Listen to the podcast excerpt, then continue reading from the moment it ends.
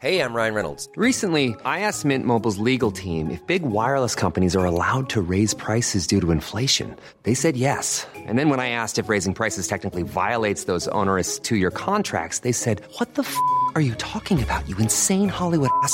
F- So to recap, we're cutting the price of Mint Unlimited from $30 a month to just $15 a month. Give it a try at mintmobile.com slash switch. $45 upfront for three months plus taxes and fees. Promo rate for new customers for limited time. Unlimited more than 40 gigabytes per month. Slows. Full terms at mintmobile.com. Hiring for your small business? If you're not looking for professionals on LinkedIn, you're looking in the wrong place. That's like looking for your car keys in a fish tank. LinkedIn helps you hire professionals you can't find anywhere else, even those who aren't actively searching for a new job but might be open to the perfect role. In a given month, over 70% of LinkedIn users don't even visit other leading job sites. So start looking in the right place. With LinkedIn, you can hire professionals like a professional. Post your free job on linkedin.com slash achieve today. Hello and welcome to Off the Beaten Track podcast. How you all doing? It's another week. It's another episode. I'm your host. I'm Stu Whiffin, and joining me on today's podcast is Rob Auton. I'd um, been listening to Rob's podcast, and uh, he's a good friend of uh, our um, network boss, Mr. Scroobius Pip, and uh, reached out to him, and uh, and he was 100% up for it. We was hoping to record it face to face before lockdown. Um, but uh, in the meantime, we've uh, we've done it over Zoom. So thanks ever so much to um, my producer seventy six for um, making this conversation sound studio quality. Um, thanks to everybody over at the Distraction Pieces Network, and also if this is your first um, time listening to Off the Beaten Track podcast, um, please go and um, and you enjoy it. Please go and have a rummage around in the um, back catalogue um, because there's. Uh, an abundance of, of episodes um, with other uh, comedians, producers, musicians, actors, DJs. So go and um, have a look about. Um, and if that's still not enough, then I do have a Patreon page as well where I, I upload a unique episode uh, over there each week as well. Um, I think. I think that's it. I mean, the, the, the one place that you, you, need to go to find out about all of this and merch and, and all of that malarkey is um, offthebeatentrackpodcast.com. Um, but let's get on with things. Um, please enjoy Off the Beaten Track podcast with the wonderful Rob Auton. I've got an announcement. Save Our Souls Clothing.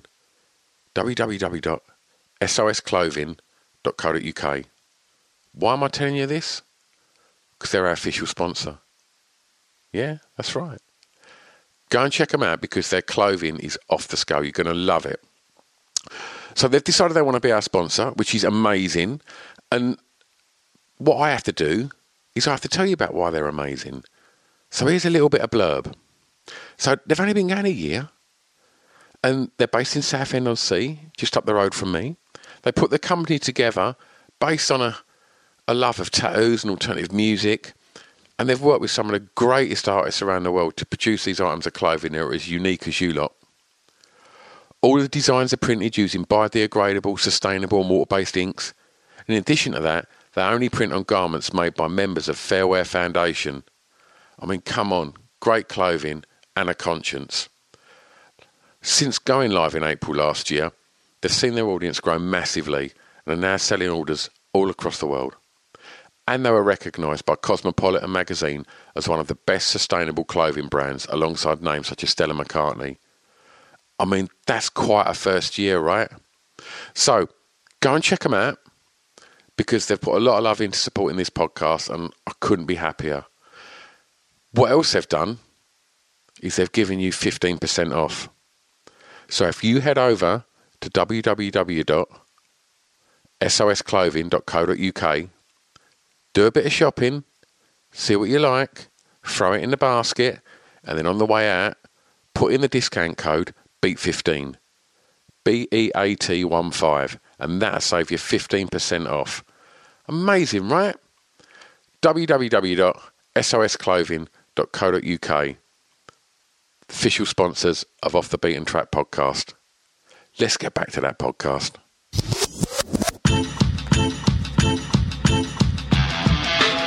It's Off the Beaten Track podcast on the Distraction Pieces Network with me, Stu Whiffin. Oh, Oh well, look, welcome um, to Off the Beaten Track podcast. Um, and sitting opposite me today is Rob Auton. Hello.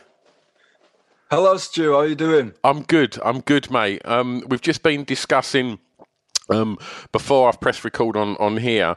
Um, that the size of the glass that Rob's drinking his water from probably holds about three three pints. You reckon, or two? I think two. Yeah, yeah. Two, yeah. If people want to picture it, it's kind of got, it's made of glass and it's got the circular circles on the side of it. You kind of get them at um, the big German beer festivals and things Yeah. like that. But I got it from Lidl and uh, yeah. End of story. So, aside from um, what we touched on before we press record, which is um, you seeing how much water you can drink in a day, um, has has lockdown been, mate? It's it's been all right actually. I mean, I mean, uh, whenever whenever people start talking about that, I feel like you've got to check yourself and make sure you say, "I'm in a lucky position," um, and um, it's been okay for me. I'm not cooped up in a small high-rise flat with like kids everywhere. Um, we don't have a garden, but we live close to Victoria Park so we could go there and um well i mean it was it it's difficult because i struggle when ch- plans get changed anyway um i don't know if that's because i'm undiagnosed but i predict i'm on I think everyone's on the spectrum to some extent. And um when when things get moved around I, st- I i struggle with it and i get a bit angry. And um so like the the weekend after lockdown was introduced, I was meant to be going to Australia for the first time, doing a month at the comedy festival, and I've been psyching myself up for that for ages because I get quite nervous on planes and stuff.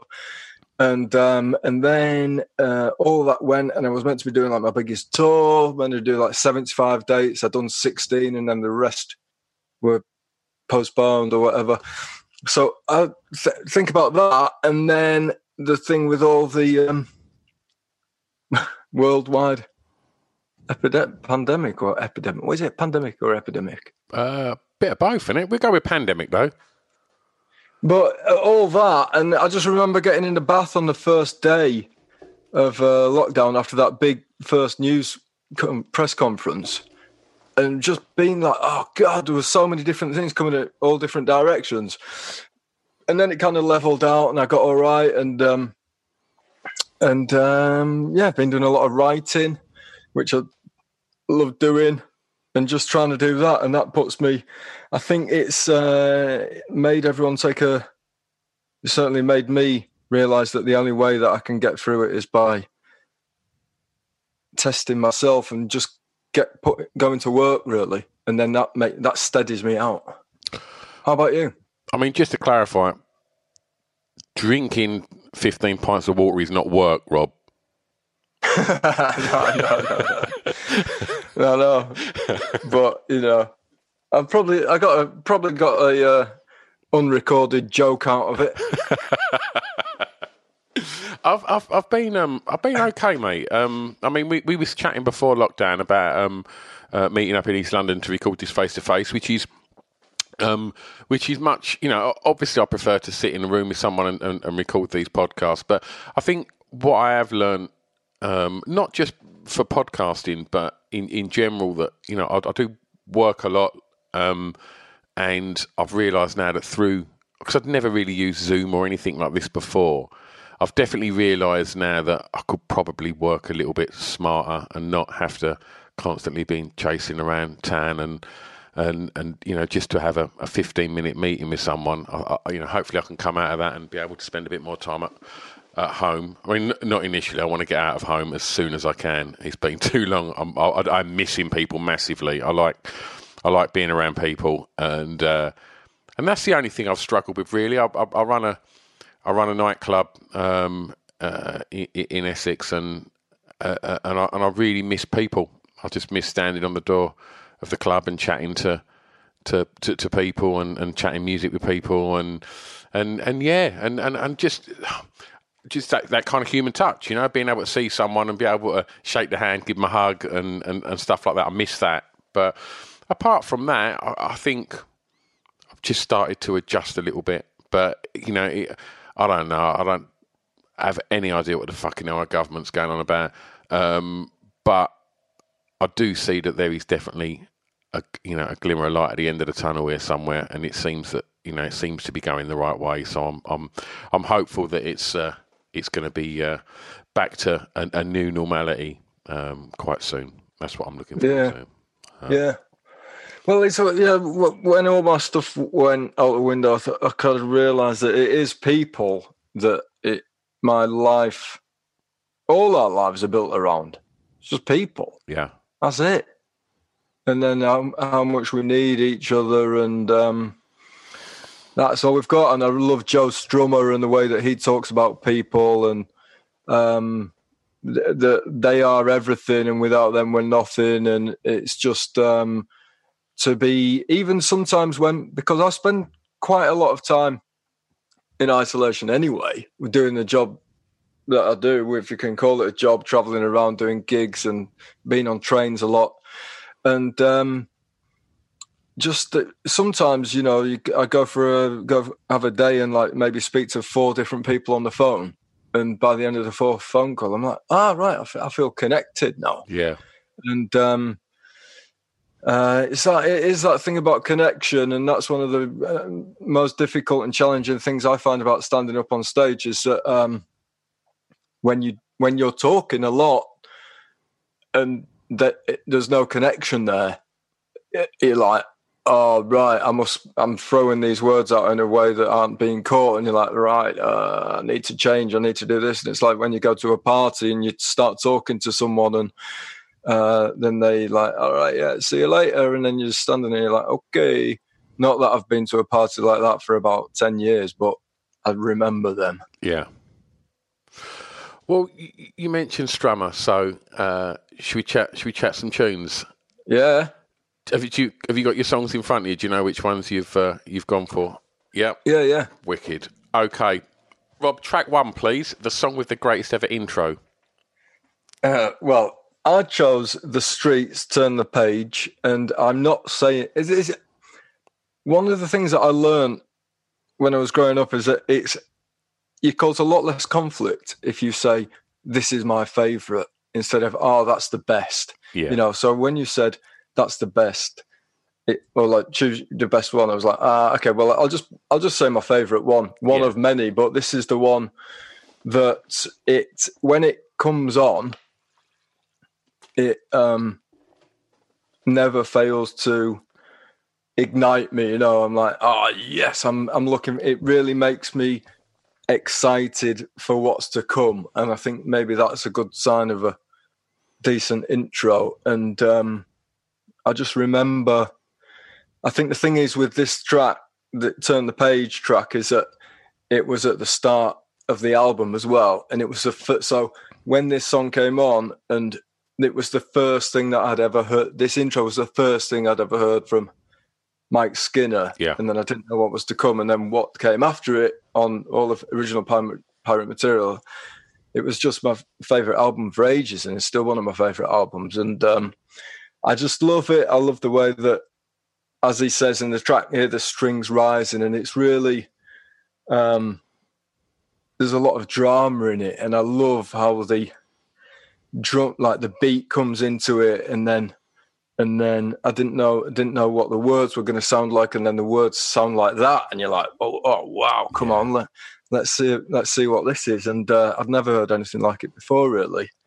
And I remember it was in my mate's car, and uh, yeah, fantastic, love it. and, and I think it's sometimes overlooked uh, how different the street sounded from from anything else. Certainly when it came out, at that point there was there was nothing that sounded like the streets. It was, uh, and it, and it was very strange that for something that he's fundamentally, I, I guess, drenched in, in in in dance music to a degree.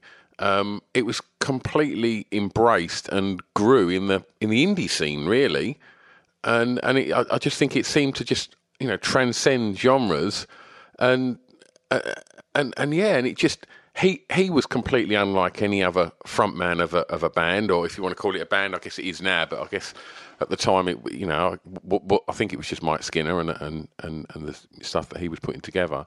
But yeah, I just think that, that they kind of get overlooked sometimes, and uh, for for just the amount of impact that they had. Yeah, definitely. Yeah, I I, I think that um, that album in particular and that track was just. Um, I think a lot of albums on the first, the first track on a lot of like when you start thinking about girls and boys on Park Life, and uh, I was listening. It was either that the Streets one or The Shining by Badly Drawn Boy on Our Bewilderbeast. I love that. Just yeah. the strings on it and then the guitar coming in or um, Into My Arms on The Boatman's Call by Nick Cave. All that stuff. It's I mean, like the start. It sets the tone for the for the albums, you know. I think. Uh, I think into your arms, um, into into your into my arms, into my yeah. arms. Yeah. Um, I think like I noticed. I actually played that on Sunday on, on, on a radio show, and the vocal comes in really quick on that. It normally there's sort of like the four bars and it comes in, but I think that literally comes in really quickly, and that just that gentle piano, you, you, you know, really does introduce you to like right, you're going to get something that's going to tear your art from your body in a minute, and and and that track definitely does that, and and it is, it's it's, it's a real sort of sets the, the, the tone for, for the album as well, which is an absolute incredible piece of work. Well, yeah, the, I mean, both, both absolute wordsmiths, aren't they? And I, I feel like the I like the way Mike's going to use his words, which is a very obvious thing to say. But I think the thing with Nick Cave is that his just embodiment of um, every time I watch him, um, whether it's on YouTube or in li- live, live, live, live, you know, it's just the way that he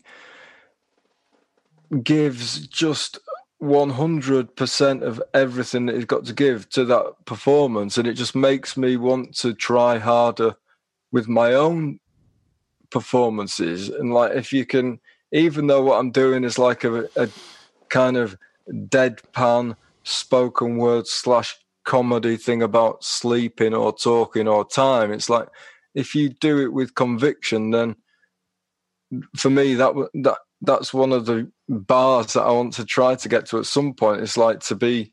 I mean, there's a video of Nick Cave at Glastonbury when he's doing Stagger Lee. Oh, mate, what? A... Seen that with the girl where she gets on the ah. shoulders. What is that? She's called like the angel in the white dress or something. He just he's standing. I mean, the way that Nick Cave presents himself on stage, whoever is responsible for lighting his shows, they light mm. him like he's the devil. Like he's so angular and his clothes and suits are cut so well. The shadows that, that, that come off of Nick Cave are amazing. Yet he can still go at three o'clock in the afternoon uh, into that crowd and stand there being held aloft, yet still look angular, sinister, just commanding, and whilst literally breaking hearts while he's just singing to that girl like the one of the most fucking sinister records in his in his catalog is uh, yeah. incredible isn't it? Yeah man. It's uh, i think i've seen him a few times and just him and warren ellis especially i think was uh, just that combo is just un- unreal. And like seeing seeing him and how much he gives it on the violin is uh, and all those instruments. It's just uh, it takes it to it's like it's gnarly as anything, and yeah. it's like people who are so into the craft and it's so creative, and it that is the side of life that I want to be in. You know, yeah. just making stuff and giving it everything, and just just trying to have an effect on people and having a positive effect on people and giving some giving people somewhere to go it's like you come to the show and then we're going to go here and we're going to go here and we're going to go here i'm going to take you here. And it's like i feel on the streets one on that i think i feel like he did that um, and it's just i remember the first time when i started listening to rage against the machine for the first time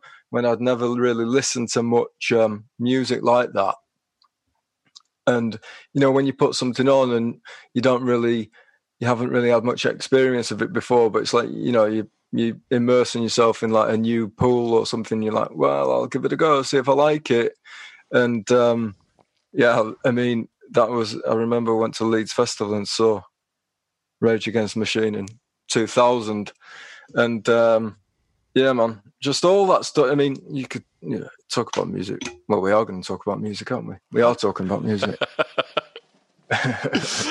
All right then. Well, look, you, you're talking about the kind of you know, it, it, we've we've just spoke about Nick Cave and, and, and Rage and things like that, so it fits nicely with, with, with, track two, which is the first song you remember hearing that had an emotional impact on you. Mm. Which is um, "All Together Now" by the Farm, and I'll I will be honest and say that that is the only Farm song I've. I don't know any other Farm songs. You don't know Groovy um, Train? And maybe I have if it was on the radio. Yeah. And you're like, this is the farm. I'll say that, but I'm, I'm I'm a hell of a lot older than you, so I'll probably just presume everybody's got the same recollection the, uh, of The and yeah, that I just remember. I mean, the reason I picked this is because every time it comes on, it always takes me back to a specific place in my parents' house which is the living room, and um, you know we had like a green carpet, and um, whenever that song comes on, I think I think about this Action Force figure that I had, a little about three inches high, and um, I was opening it, and for some reason this song was on. I think probably was on the radio, and this Action Force figure, and you know when you get like a um, a toy when you're a little kid and you've got all the different parts and like you put the gun in his hand for the first time and then like you start playing with it and they were always quite special moments for me of because I, I mean it, a toy was always a, a, treat for me. I was never I, I had enough toys but I I didn't have them coming out of my ears do you know what I mean? And or maybe maybe my parents would disagree with that but um it just felt like, and this this guy had like a um, you know, glasses and um, combat trousers, and and it was, and whenever I, it's such a specific memory of, of the the farm being on, and I guess now when I when I hear that song, it makes me think about the like maybe like the safety of that situation so of what, what, being there. What's that emotion then? What would that be? I guess comfort, maybe. Yeah. It, but did it make me feel comfortable at the time? I can't remember. Um, but I was trying to think of like my first musical memory, really. Um, but that that did it made me feel that, and uh, maybe I've answered that wrong, but I feel like that that that was that was the one. Incidentally, incidentally, I just want to. Uh, was you was you quite into Action Force? Yeah, yeah. Have you seen the crowdfunder book? No, what's that?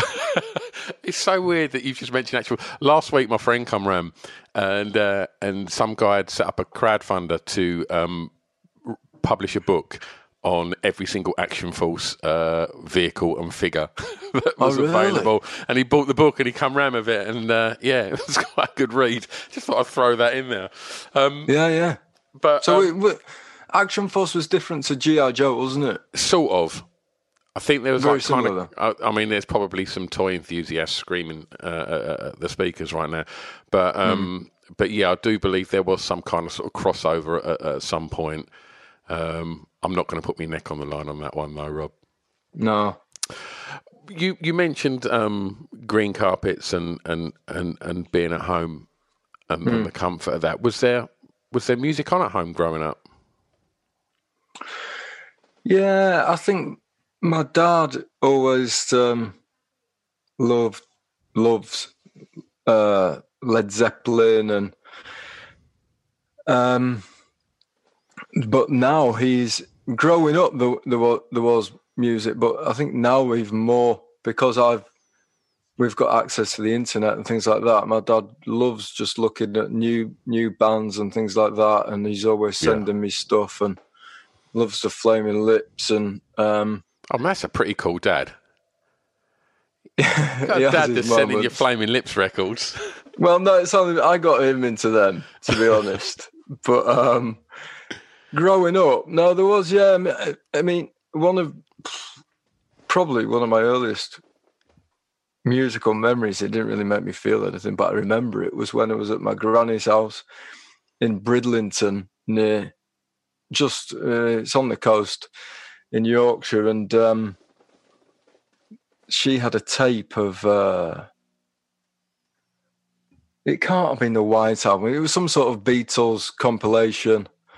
Maybe it was the Blue, Blue Best of Yeah. on tape, and and um, she, she was playing Obladi Oblada, and um, I remember that and loving it, and um, but the, yeah, there was. I think there there was there was music, and it growing up. I mean, when we went on a holiday to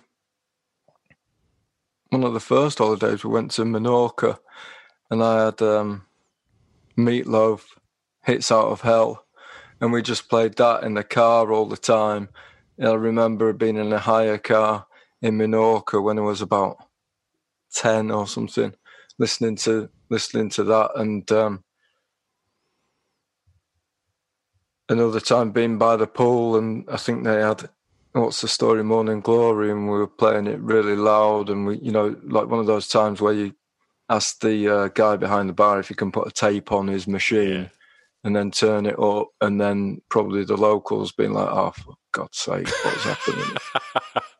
um, um, but it was good fun, you know. And I feel like there's always safety in music, isn't there? And I always feel that these, um, especially in times like we're going through at the moment, if you haven't listened to it for a bit and then you put something on, it's like, oh God, it's just amazing. It's the best. I always wanted, I'd love to have been a musician. I've got a guitar, I can play it well enough to please myself, but not anyone else. And um, I, I get a lot from trying to play it. And uh, but I had a dream, you know, if I ever am in a position where someone would be like, "Oh, this must be like a dream." Come, I don't really dream about performing, but I had a dream when I was about eleven. No, I was about fifteen, and I was on stage with the Stereophonics at Glastonbury, and um, it's so weird. I mean, I used to love the Stereophonics, and um,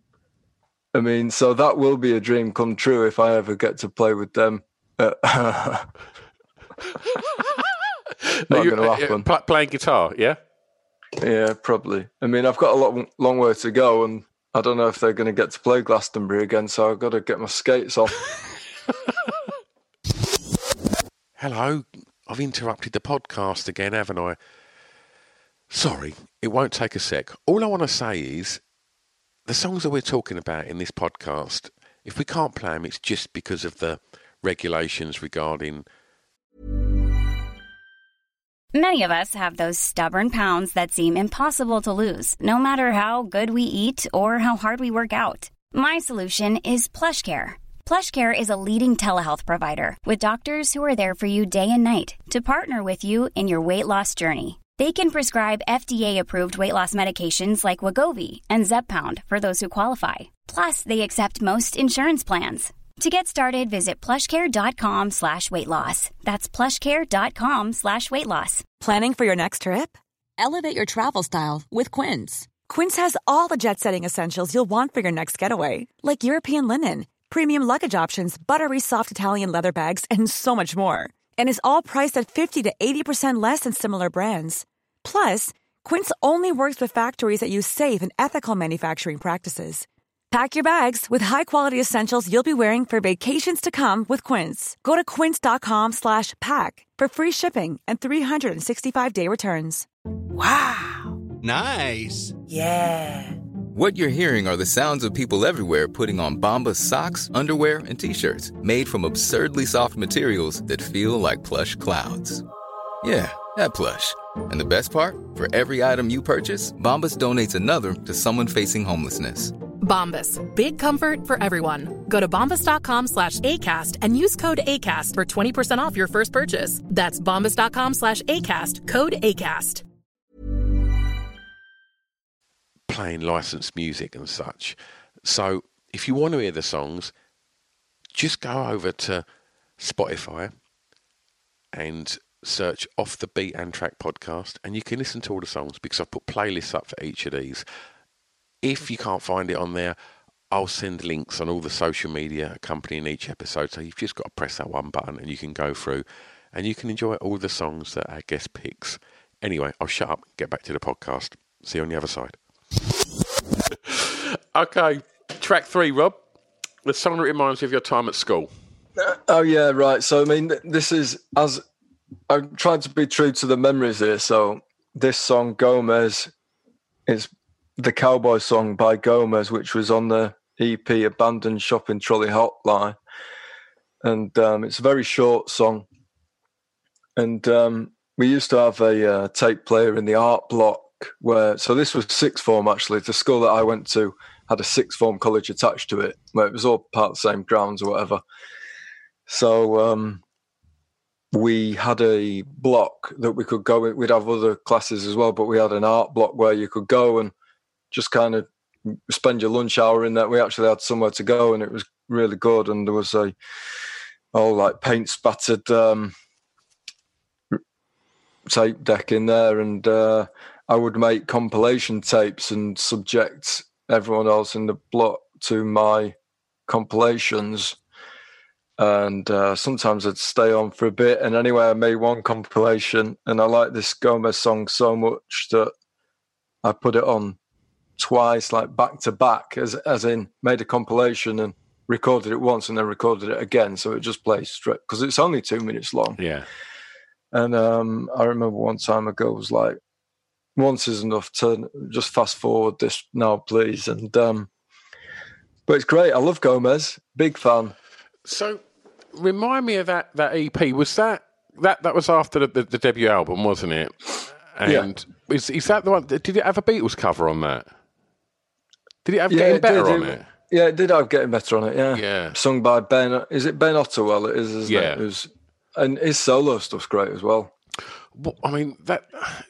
I mean, when that, that first album dropped, again, like the uh, like we we touched on with the Streets, it was like nothing else sounded like that. This was coming out a kind of around the. It would have been around Britpop time. It would have been mid mid or 96, 97, I think the first album.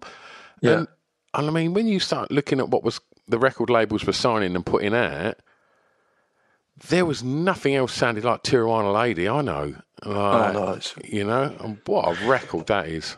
Yeah, no. Do you remember it when it came on um, Trigger Happy TV? Yeah, And um, I, I just loved that when it came on. And um, I saw them at V99. I, And, I, um, I was at that. oh, were you? Yeah, Where at Chelmsford? yeah. Yeah, I was at the Staffordshire one, and um, is it? Tell me, yeah, uh, yeah, no, and it, it was just. I, I remember um, I had such a fit. I'm, I'm might come across as a bit of like a scaredy cat on this, but it was the first time. I'd, I'd never been to a gig before that. It was the first, um, and my friends were like, "Come on, let's go to V99." And it was. I've got such a specific memory of the the ticket coming through the post, and me looking at the it's quite a big ticket, Yeah. really. It's about five inches by about three inches. And um, it said V99 on it, and there was this massive crowd printed on the ticket, and it had like the um, like hologram bit on it or whatever, like the shiny bit. And I would look at the crowd, and I'd be like, I can't go to that. I can't go to that. It's too big. It's going to be too big for me. I'm not. I'm not ready for it. And um, I remember on the night time leading up to that, about three months, I'd be like, on the night time, I'd be like, I'm not going, I'm not going, I'm not going. And then I'd go to bed and I'd be worrying about it all the time. And then I wake up in the morning like, of course you're going. What were you worrying about last night? Like the fear really comes into me on a night time a lot. I mean, I know that happens for a lot of people, but that is a very, I remember that so vividly. And, um, and uh, there was a picture, like very small picture of the rubbish bins. Like I was really looking at this ticket very intently, and um, and then we went, and I was like, "Look, I've bought a padlock for the tent. Can we put this on it? And uh, my mates were like, no, we can't. And uh, and then I put, yeah, it was just mental. And then I remember on the Thursday night walking up to the stage and Suede were doing a sound check. And it was the first time when at a live gig when that, that bass, when you hear bass in a live setting, especially at a festival, mm. where it just like makes your ribcage shake. And uh, I just thought, oh God, this is going to be. And then, and then I think on the Saturday night it was uh, Stereophonics. It was Stereophonics, it was. and it was it was that. I remember they they started with um, uh, "Hurry Up and Wait" of performance and cocktails, and then um, we were like, "Oh, this is all right. Let's go to the front." And then we like barged our way to the front, and then they did uh, bartender and the thief and everything just went mental and there was like people with nosebleeds everywhere and i was like oh my god it's just like i thought it would be as and the worry was just on my nights of that and then um, but that festival was uh, i think that that i remember watching travis and um, that was the weekend that the man who album went to number one mm. i still listen to that i mean I'm not that much of a dweeb, but not to say that. I mean, I I do like it. Uh, I love that album, Driftwood, all them, Writing to Reach You, Driftwood, all that. Turn was a tune. Yeah, big time. Did you enjoy school, Rob? Um, yeah, I think I did. I think. I mean, it's weird. I was never really. I didn't really get into trouble very much. The best thing about it for me was um, the art and graphics classes, and it was the first thing that I um, zoned in on, and was like, "Oh right, I feel like I can do this," and then I did it, and I do miss. I do. I miss it. I miss the structure of it. Yeah. I feel like now I'm ready to learn, and I'd love to have a science class for free. Just with that, I'm, I feel now. I feel like I'm ready to go to school. I'd love to get, you know, get up right nine o'clock. Maths, great. Let's see. Let's test ourselves on maths. And you know, we've been doing lots of these quizzes during lockdown. It's like I used to really stress out about exams, but just think of them as quizzes. Yeah. Right. Yeah, absolutely. We got a quiz today. Right, I think it's the GCSE. Nah, I've got some lemonade. I'm all set. and um, the it was uh, yeah. I, what was I going to say? Don't know. What did you want to be at school? What did I want to be? Mm. Mm, I don't know. I think it, be quite, it became apparent quite quickly that I was going to have to do drawing or or something like that. I, I never really had any ideas at school. Um, there was there, was there was nothing like there was no wasn't particularly creative. I remember doing English, and um, one of the best grades I got was you had to write a review of the Titanic film trailer, which is mad yeah. now thinking about it. Like, okay, what we're gonna what, like if you're an English teacher, like, I wasn't expecting the word trailer on the end of that sentence. No, no, no. they're like, okay, so maybe she thought, okay, um, I'm gonna get I'm gonna get the kids to write a review of the film Titanic, but uh, it lasts for three hours, and we don't want to watch a film for three hours, so just get them to do the trailer. Yeah. Um, yeah yeah. What did I want to be? Probably. I mean, it it it made me um want to do art A level. Then I did art foundation, and then I did a uh, degree in graphic arts, and then that's where the ideas um, were uh, encouraged. And then I started having ideas, and uh, it was all about the concept, and um, that's what um,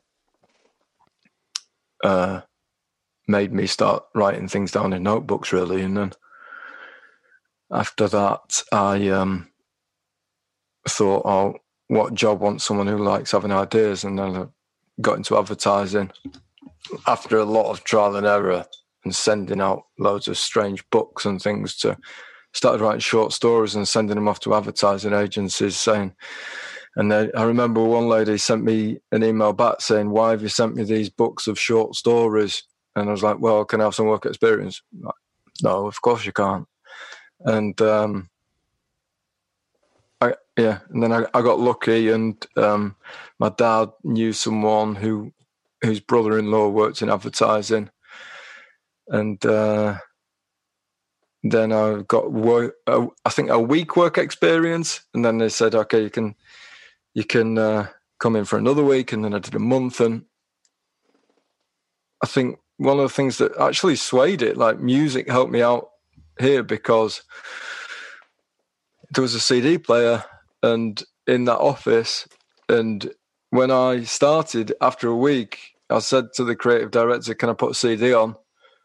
And uh, he said, "Yeah." And I don't. I, it used to be used a little bit, but then I just started putting loads of music on. I think, and uh, they were like, "Oh, people like having you around," and music would have helped that. I think because it just, you know, if you put some classical music on or something when everyone's working, it can really help, can't it? Mm, totally. Track four, Rob. The first song you bought from a record shop. Ah, yeah. So this is this is the, again to be true to the answer. It's um, an Alien for Christmas by Fountains of Wayne, and uh, I just I heard it on the radio, and instead of recording it, I bought it, and it was the first one I bought. I was like went into went into York with my friends on the bus, and must have got it from HMV or Woolworths or something, and just um, loved it. Loved the storytelling of it. it. Made me laugh. Made me think about getting an alien for Christmas and owning an alien. And I, I presume I can't remember. I think it, it would have made me all that stuff. I just I, I think that even then I've pr- probably looked at life to be a challenge yeah. and the escapism of stuff like this and the surrealness and I just loved uh, I still love laughing and and and um, escaping reality. And uh, the, the this definitely did that for me at this um, that age. And I was looking at the you know I've got boxes of sing not boxes but I've got boxes of CDs and this is there and it's still in like the little uh, thin sleeve and love it. And he passed away, didn't he, the lead singer recently? But he um, did, he did. Um, I think he was one of the two. There was there's two that this was shared the vocals, and he he he was one of them. And um, the, the, the first two albums by Fountains of Wayne, I think, are amazing. I think it's just such a, a great band. Um, do, do, do, you know how they got signed? No.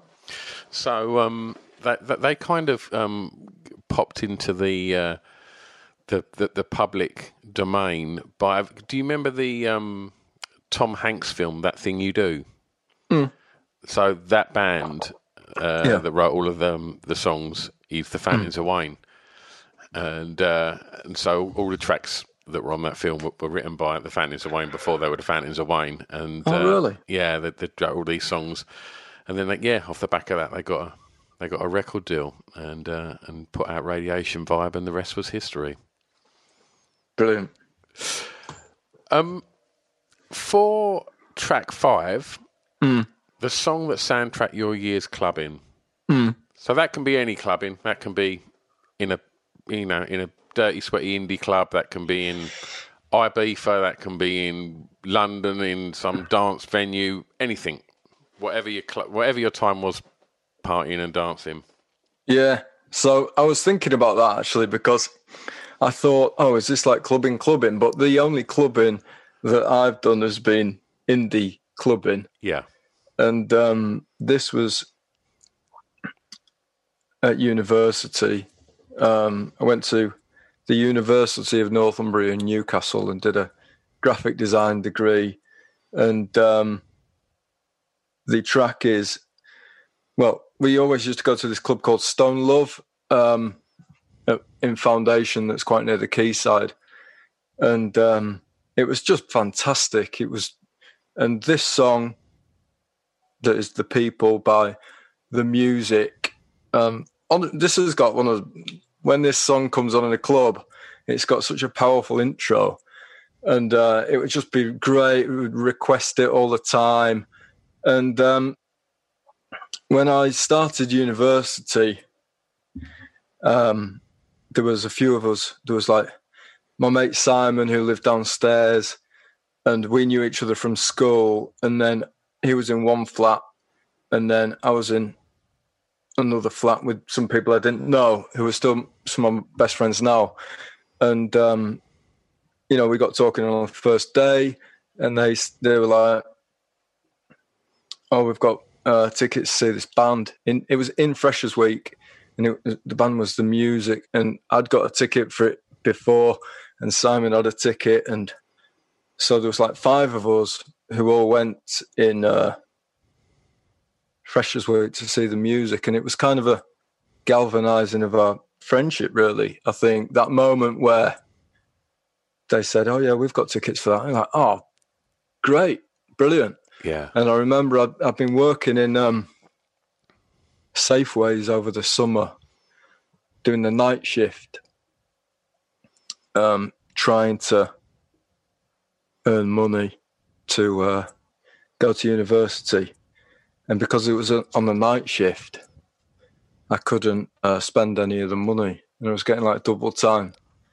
And uh, this, they always had one of the ends in the supermarket had CDs on it, and uh, this CD came, and it had such a colourful cover with all the circles, and I didn't really know much about them, but I knew that from the songs that had been released as singles, as the album came out, and just blew me away really. And um, this song, the the people by the music was it was just. I remember one time was in the nightclub, and uh, we'd gone for a stage of taking magic mushrooms in our flat. I've only ever done it once. Never do it again. I never do any drugs. But my friend, you could buy them then. And it it was um, in Shieldfield, there was this shop that was selling Mexican truffles in these white, like almost like medical tubs, like as, as you'll get vitamin tablets. And we took them and I had a really, really bad, dark experience.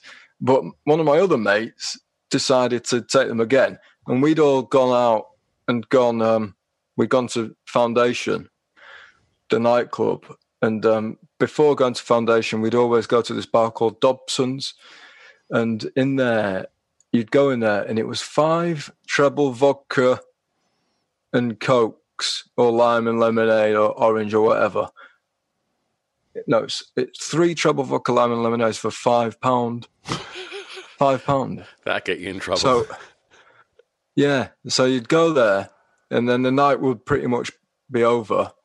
But you'd still go to the club. And uh, anyway, my mate, he'd stayed at home and had these magic mushrooms, and then he came to the nightclub, and we were all there absolutely raging.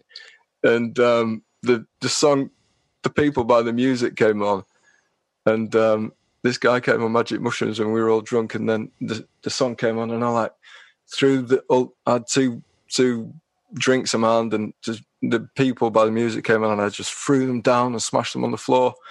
And I was talking to him, and then he said that he just left after that because the contrast of him being on this strange. Anyway, bad story. Sorry about that. Well, it's weird that you mentioned the music because, uh, well, it, I mean, a if you're on mushrooms, the, the, music was pretty psychedelic in places as well, wasn't it? It was a real like kind of crossover band as well. And to take it all the way back to the beginning, where we said um, that um, the the Streets, you know, obviously before they were a band, uh, and obviously when the Streets play live now, they are a band. And Rob mm. Harvey, the singer from the Streets. is he's in the streets now, isn't it? Sorry, lead singer in music Yeah. now in the streets. Mm. Um, I- mean, his voice, he's fucking off the scale good, isn't it? Uh, incredible. Do you follow him? He's on Instagram. Yeah. And he, he often sings just with his guitar. Sometimes does covers and and uh, and it's just remarkable. Yeah, I think that he, he's. I don't know. I wonder if he'll ever release a solo album or anything like that, or do stuff. I hope so because in the way that I had a I had a live DVD of the music live at a blank canvas in Leeds, and there were some interviews um, in between the tracks, and the way that he spoke about creativity and things like that, it's like comes from such a true place, and um, yeah, I just I'll, I'll always love that. And when sometimes when I go on go on stage, uh, the, one of my favourite things about um, doing gigs is that you can choose the music that um, gets played as the audience are coming in, or, or when there's an interval, and you can put all your favourite songs on. And um, I'll often try and well, I won't try. I will put one of the music songs on. They've got such a good song, "Rain Dance," that was um, that was a uh, B side. I, I love "Rain Dance" by the music. That's a good one to put into Spotify. Uh, cracking. I I don't know why they split up. I don't know what happened there because they got they had so much media attention as well. They they just blew up that band, and it all just seemed to go quiet. With, sort of- and I didn't see any explanation for it anywhere. No, they were massive in Japan, weren't they? And um, I saw them at Leeds Festival, and uh, I remember going actually going the Stone Love thing. The, the thing with Stone Love is that they had it was so well marketed. They had these flyers, flyers, and says your internet connection is unstable. That's all right, isn't it? We still are good. I'm good. Yeah.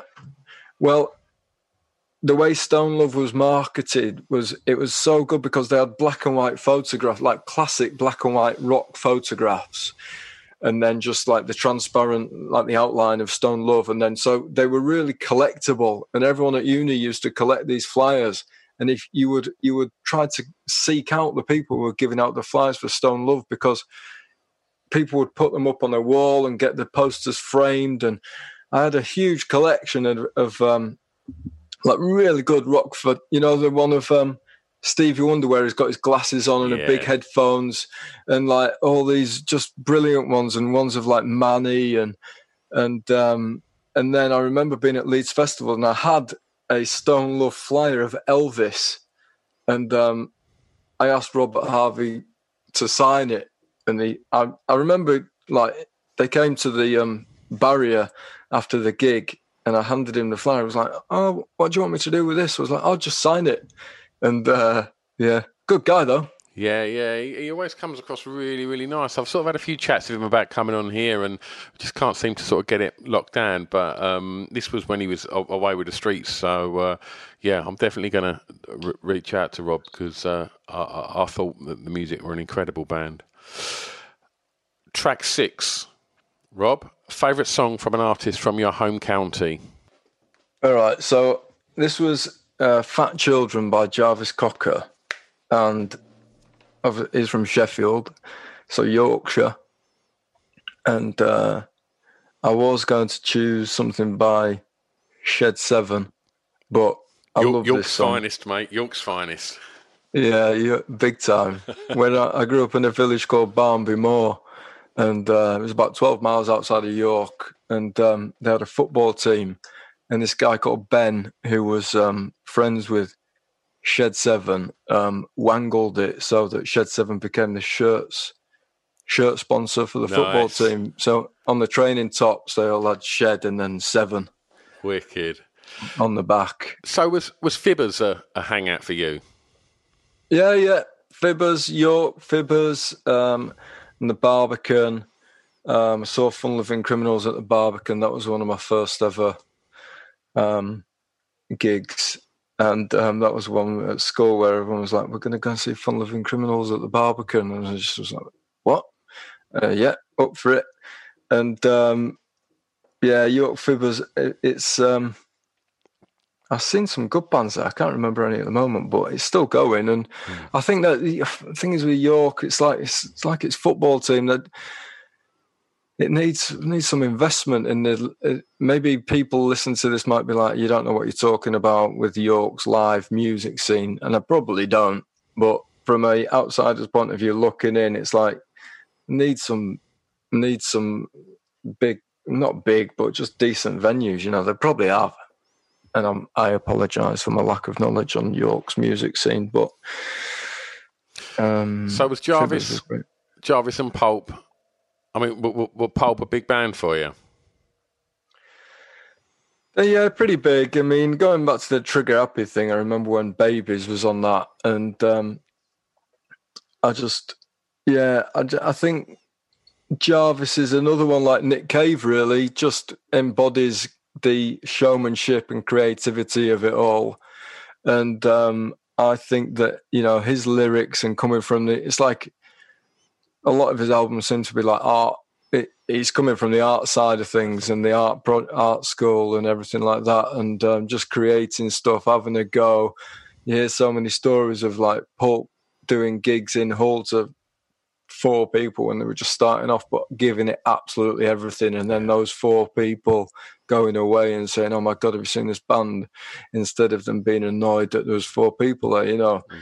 And um, I just love that song, "Fat Children," and I feel like there's again there's humour in it and playfulness in it, and uh, it's just like a breath of fresh air, really.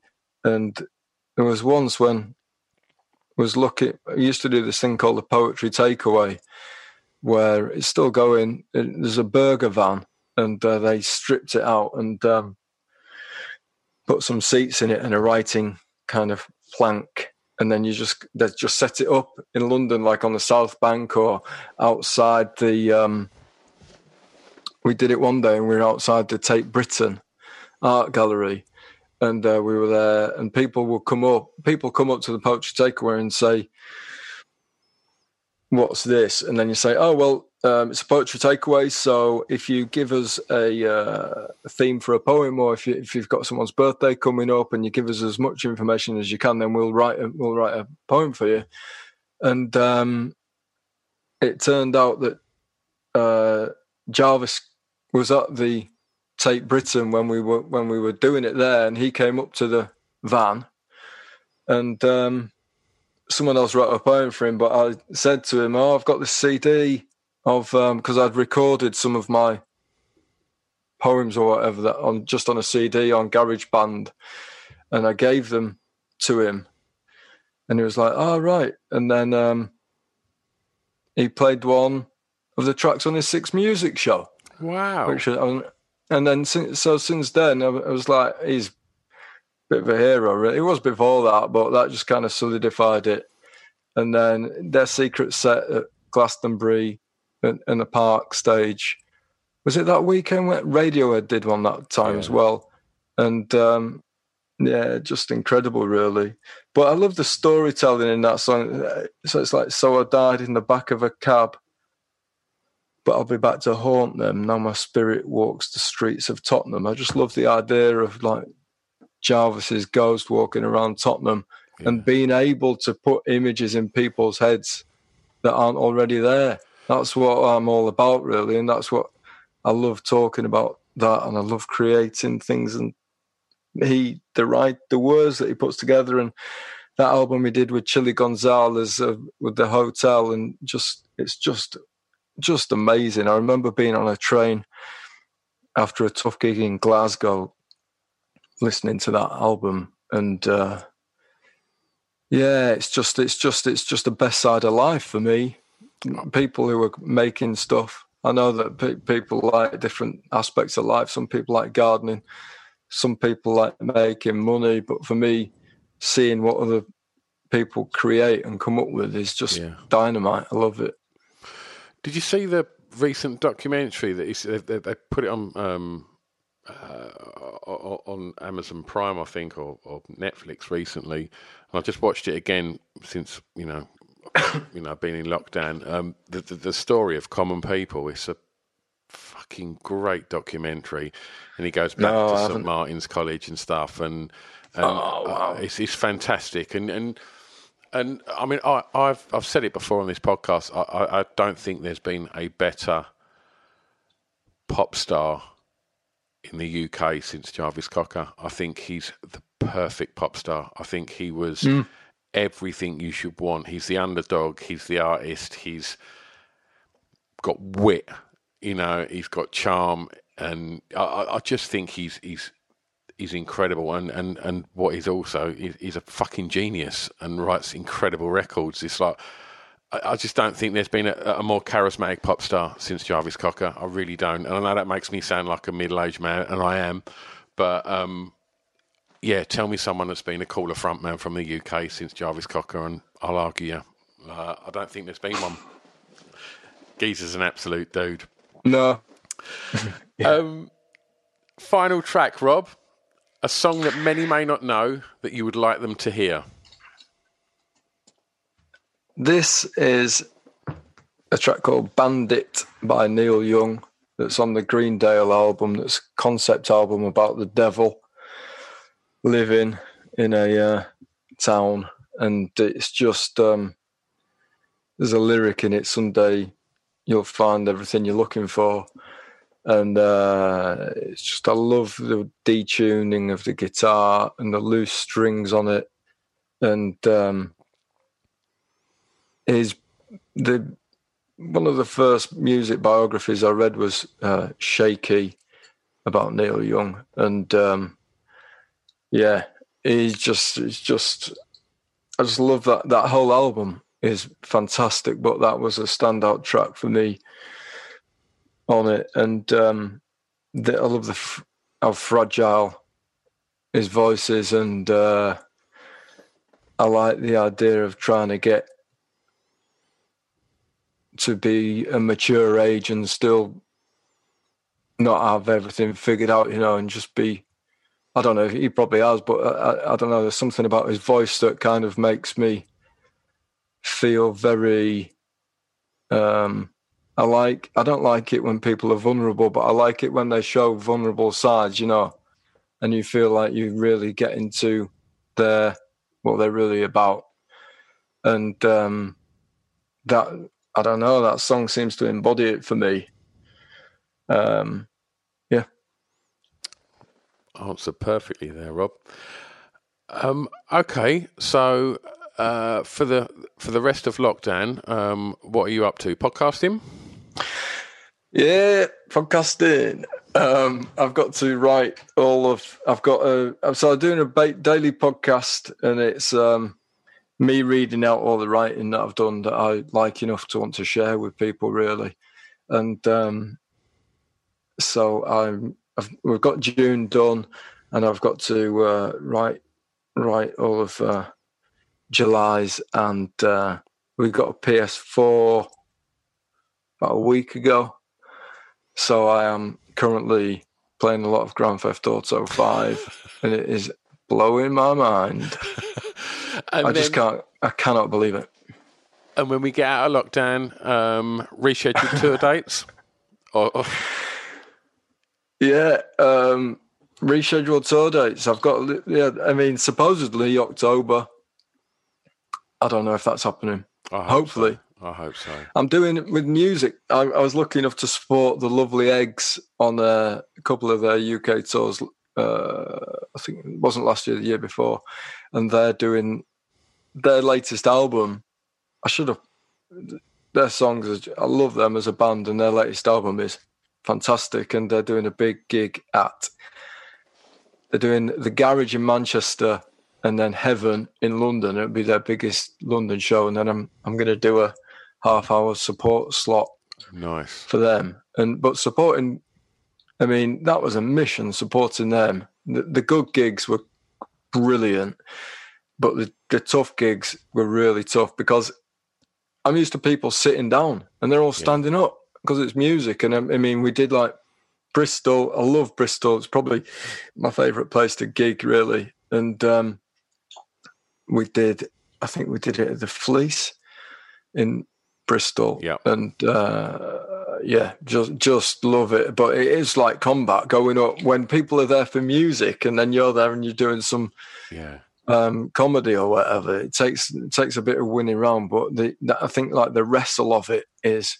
I love that. I love the challenge of it, and um, it's really what I'm worried about. Is that uh, even talking to you today has made me realize I've because I used to um, when we were all in when it was all guns blazing and I was like promoting the tour and stuff. You get used to being on. Well, not used. I haven't done that many podcasts, but you do. You get you, your brain gets in a, in the right in the right space to be able to for you to be a coherent person, and um, you feel like you're in. Um, you've you, you like you're on it and you match fit for for talking to people and being a person, and uh, I feel like I'm completely out of practice when. Uh, and it's going to take, uh, you know, with people driving, people are going to have to get used to driving again. And I, since I started doing gigs in 2007, I never really had more than a month where uh, maybe like a period over Christmas where I won't, I won't do a gig, and that was when I was just starting off. Um, So weird you say that, Rob. It's like because um, one of the first ever podcasts I've done, I, I, um, I had um, Brett Goldstein on as a guest, and and and Brett had been out in America and uh, doing do, doing something uh, film based, I think, and and he said, "Oh yeah," like, and, and every evening I'd do stand up, and I was like. Oh right, I said like um what what just to kind of earn a few quid. He went no no no no to to, to stay match fit.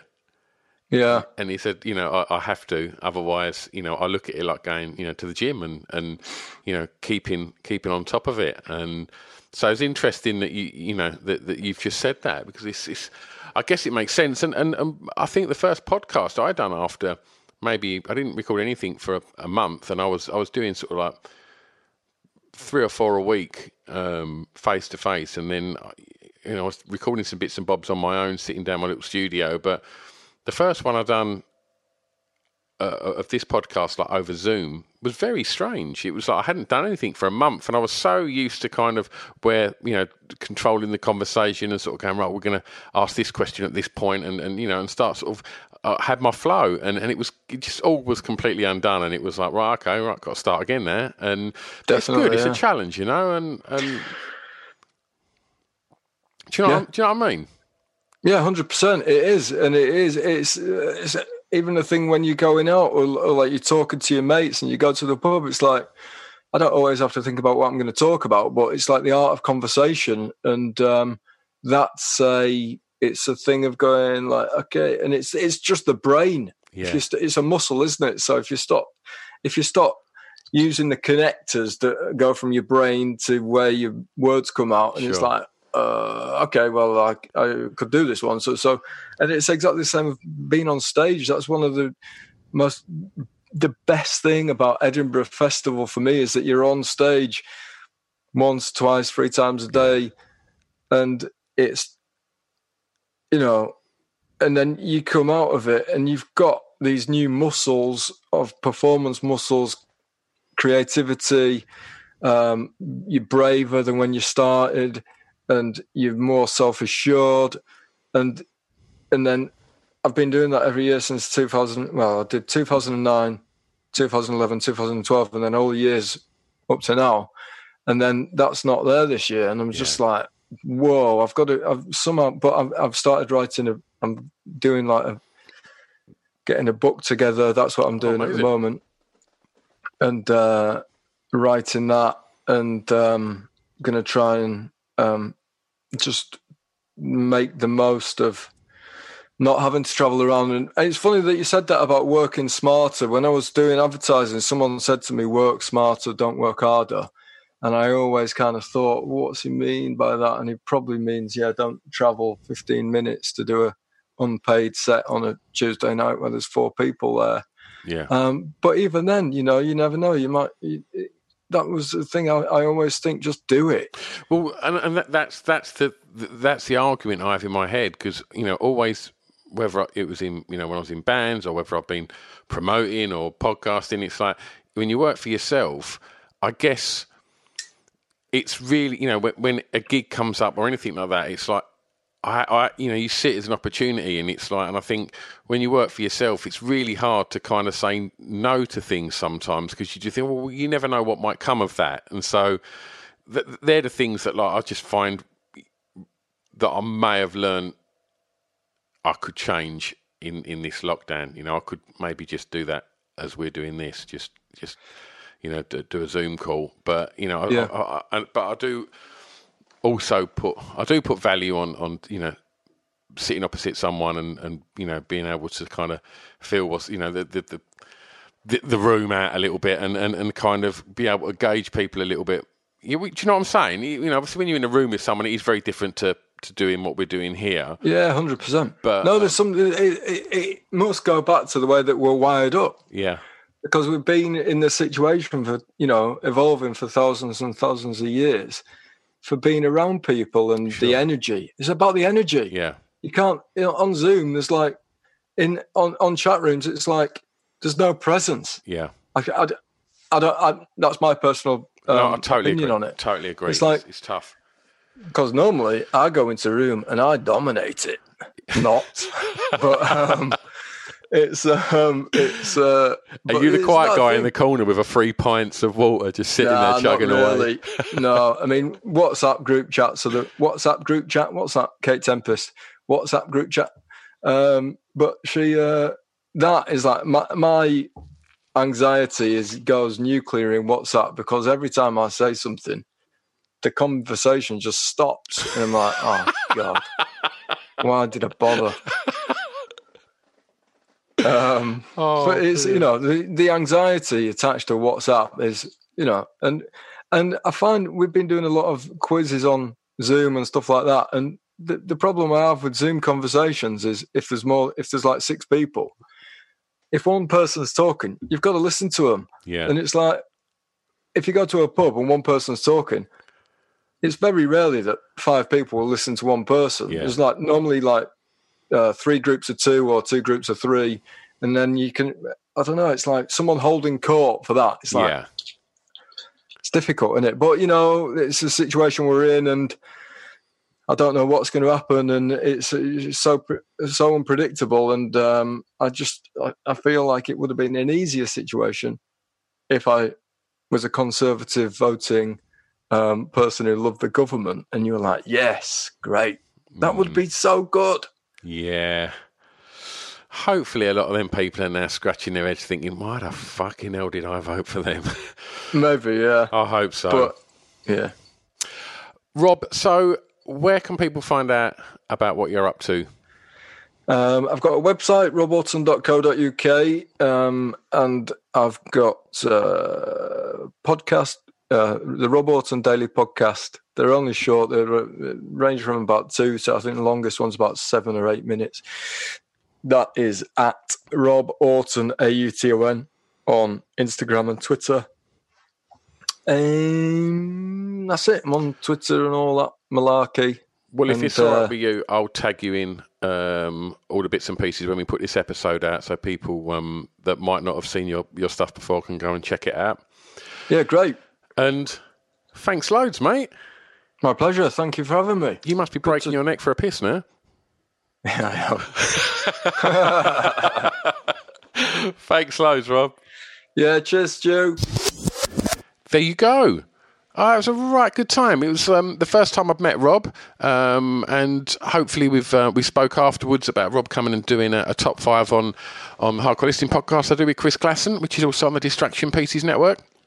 So looking forward to doing that. Be even better if we can um, do this face to face. So uh, hopefully, you know, we're seeing a glimmer of light at the end of the tunnel. This lockdown's starting to ease a little bit. So hopefully, as soon as it's safe to to meet people, we can start getting back to recording podcasts face to face, which is um, which is a much uh, a much missed thing for me. Um, as we, as we touched on in, in the podcast, it's nice being in a room and feeling that connection with people. Um, thanks uh, once more to Rob. Um, it was I absolutely thrilled to have uh, sat and chatted to him. Um, a fan of Rob for a long while now. Um, and thanks loads to you lot for listening. Um, have a lovely week, uh, and I'll be back next week. And as and as mentioned at the beginning, if um, this is your first time, then go and have a, a, rummage in the archives and see what you can find.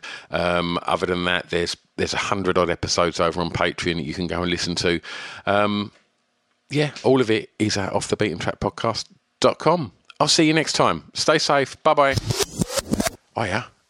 Sorry, I've butted in yet again. I just want to quickly tell you about this magazine. It's called Pod Bible. Now, Pod Bible is the new essential guide to podcasts. It's put together alongside Spotify and Acast, and it's a one stop shop to tell you all about the podcasts you maybe know about, but definitely about a lot of the podcasts that you probably don't know about that we think you should know about. I mean, in the first edition, there's interviews with Adam Buxton, interviews with Craig Parkinson. Um, there's features on Jayde Adams, and there's just an abundance of information about so many exciting podcasts that are out there. Also, Spotify have given us these amazing little codes. So if you do get a print copy, you can just turn on your Spotify on your phone, scan the little code, and it just automatically opens up the podcast on your listening device. How good's that? If you haven't managed to get a print copy, then just go over to www.podbiblemag.com and read it online because the digital version is all over there and it's all free. So every other month there'll be a new edition out. So go and have a look and support us on the social medias as well. podbiblemag.com. It's Off the Beaten Track podcast on the Distraction Pieces Network with me, Stu Whiffen.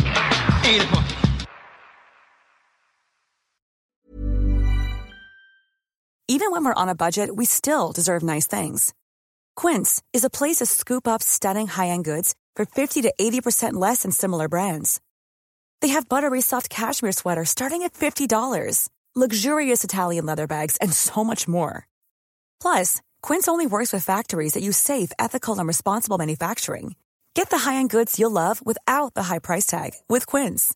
Go to quince.com/style for free shipping and 365-day returns. Hold up. What was that? Boring. No flavor. That was as bad as those leftovers you ate all week. Keke Palmer here, and it's time to say hello to something fresh and guilt-free. Hello Fresh. Jazz up dinner with pecan-crusted chicken or garlic butter shrimp scampi. Now that's music to my mouth. Hello Fresh. Let's get this dinner party started. Discover all the delicious possibilities at hellofresh.com. Hey, it's Paige DeSorbo from Giggly Squad. High quality fashion without the price tag. Say hello to Quince.